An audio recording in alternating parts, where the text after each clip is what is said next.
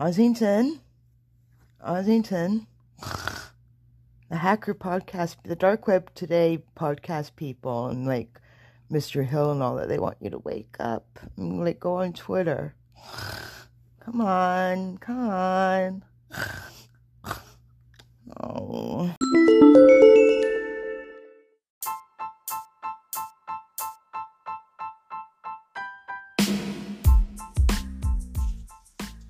Okay. Now, imagine this situation. You are 40 something, you are a computer engineer, you always live in a mid, let's say, upper class. You always had everything you wanted. And suddenly you're put in a in a cell with 12 other people from a much different context. I'm not saying better or worse, different context, um, different background, different culture, different values, different uh, ways they see life. Uh, but they all together are very aligned, and I am the, the weird one. I am the one who has a, a tourist, a tourist. Uh, uh, in his t-shirt. And when you arrive into the, the, the cell the first night you are like oh, oh what? It's a brand new world. It's like you don't know what to expect. And they they all uh, receive you in a good way. They say oh where are you from? From montevideo. Oh we are all from montevideo here it's good that they took you to to this uh, cell. This is the best cell of all the prison. Uh, well, they introduce each other, and you're like shaking. I mean, the guy who was in charge of the introduction was the the guy who represented that that cell, which imagine it was like huge. I mean, he was like taken from a from a from a, a combat uh, of I don't know. It was like it was like a GI Joe. I don't know. He was huge. He had a voice that was all that.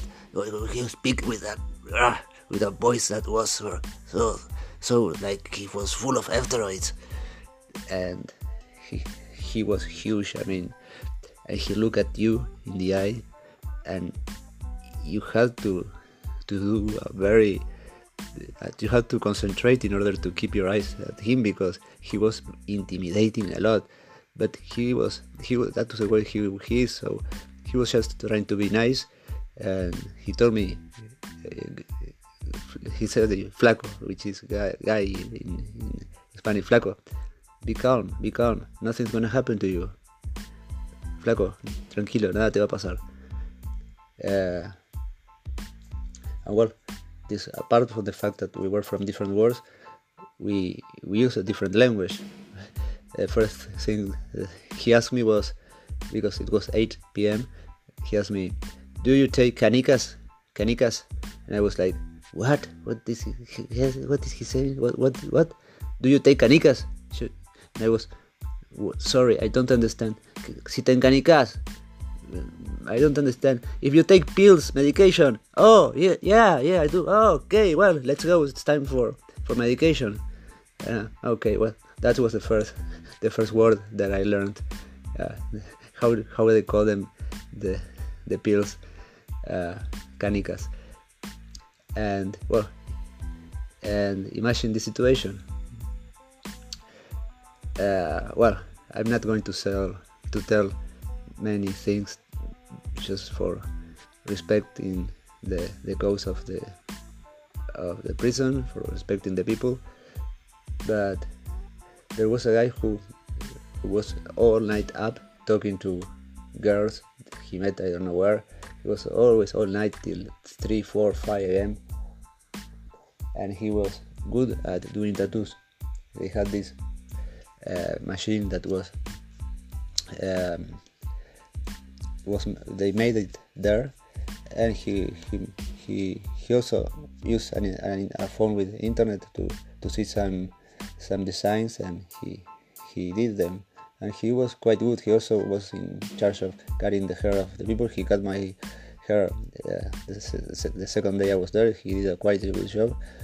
Uh, and he was always under the effects of pills especially quetiapine which make him like he was sleepy all day i don't know but uh, imagine you are there for just a few days, very few days. You hardly uh, know, uh, understand the environment and everything. And this guy who is huge, huge, tells you, "Okay, Alberto, tonight you are going to have your first prison tattoo done." Uh, and I was like, "Oh my God!" How do I escape from this? I don't want no tattoo. Oh no, my skin is going to be destroyed forever.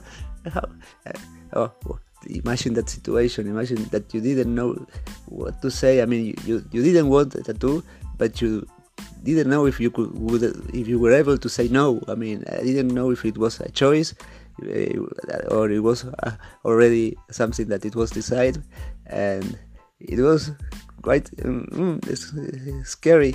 So, uh, fortunately, when the night came, uh, this guy uh, took too many pills and he fell asleep and he forgot about it. Otherwise, I think I would have a tattoo, which something that I mm, I wouldn't have liked to to have as a memory from prison. I do have a scar in the face, but that's another story. Uh, they took me to hospital one day. Uh, four four points I have near the eyebrow, but that's another story. I blew a lot. anyway, stories from prison.